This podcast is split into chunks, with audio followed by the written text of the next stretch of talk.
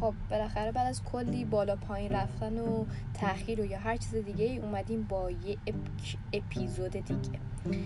امروز می‌خوام در مورد گذشت یا عزت نفس صحبت کنم. من فکر می‌کنم اینا همونجوری که معنی کاملا متفاوتی از همدیگه دارن یه جورایی به همدیگه مربوطن. شما وقتی تو رابطه هستی طرف مقابلت رو دوست داری و طرف مقابل شما رو دوست داره باعث میشه از خود گذشتگی بکنی گذشت انجام بدی و رابطه ای که توش گذشت نباشه واقعا پایدار نمیمونه و کاملا رابطه چرتی.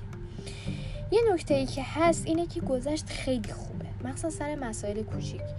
که اول کی پیام بده دوم کی پیام بده کی زنگ می‌زنه. حالا چیزای ریز ریز دعوایی کوچیک کوچیک. ولی یه موقعی هست شما باید عزت نفس خودت رو حفظ کنی. این خیلی گذشت کردن خیلی گذشت زیاد از حد باعث میشه عزت نفس شما غرور شما بره زیر سوال. عزت نفس چجوریه؟ ببین شما باید برای خودت اخلاقیات رفتارت فرهنگ جایگاه اجتماعی ارزش قائل باشی. یعنی چطوری؟ یعنی اینکه بابا برای خود ارزش قائل باشی. اینقدر سری خودتو سر مسئله کوچیک ناراحت نکنی. وقتی یه نفر وقتی نداره با شما بذاره وقتی نداره وقت صحبت کردن نداره وقتی وقت تماس گرفتن نداره وقتی بیرون اومدن نداره شما باید برای خودتون ارزش قائل باشی. این صد بار مثلا ازش درخواست نکن آقا بیا با من بریم بیرون بیا فلان کارو بکن. اینا اشتباه پس در واقع پس چی شد؟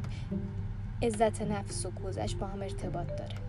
به نظرم گذشت زیاد باعث خورد شدنتون میشه. ولی گذشت کم باعث از دست دادن اون رابطه یا relationship یا هر چیز دیگه ای میشه. امیدوارم که در حد تعادل اینا رو رعایت کنید.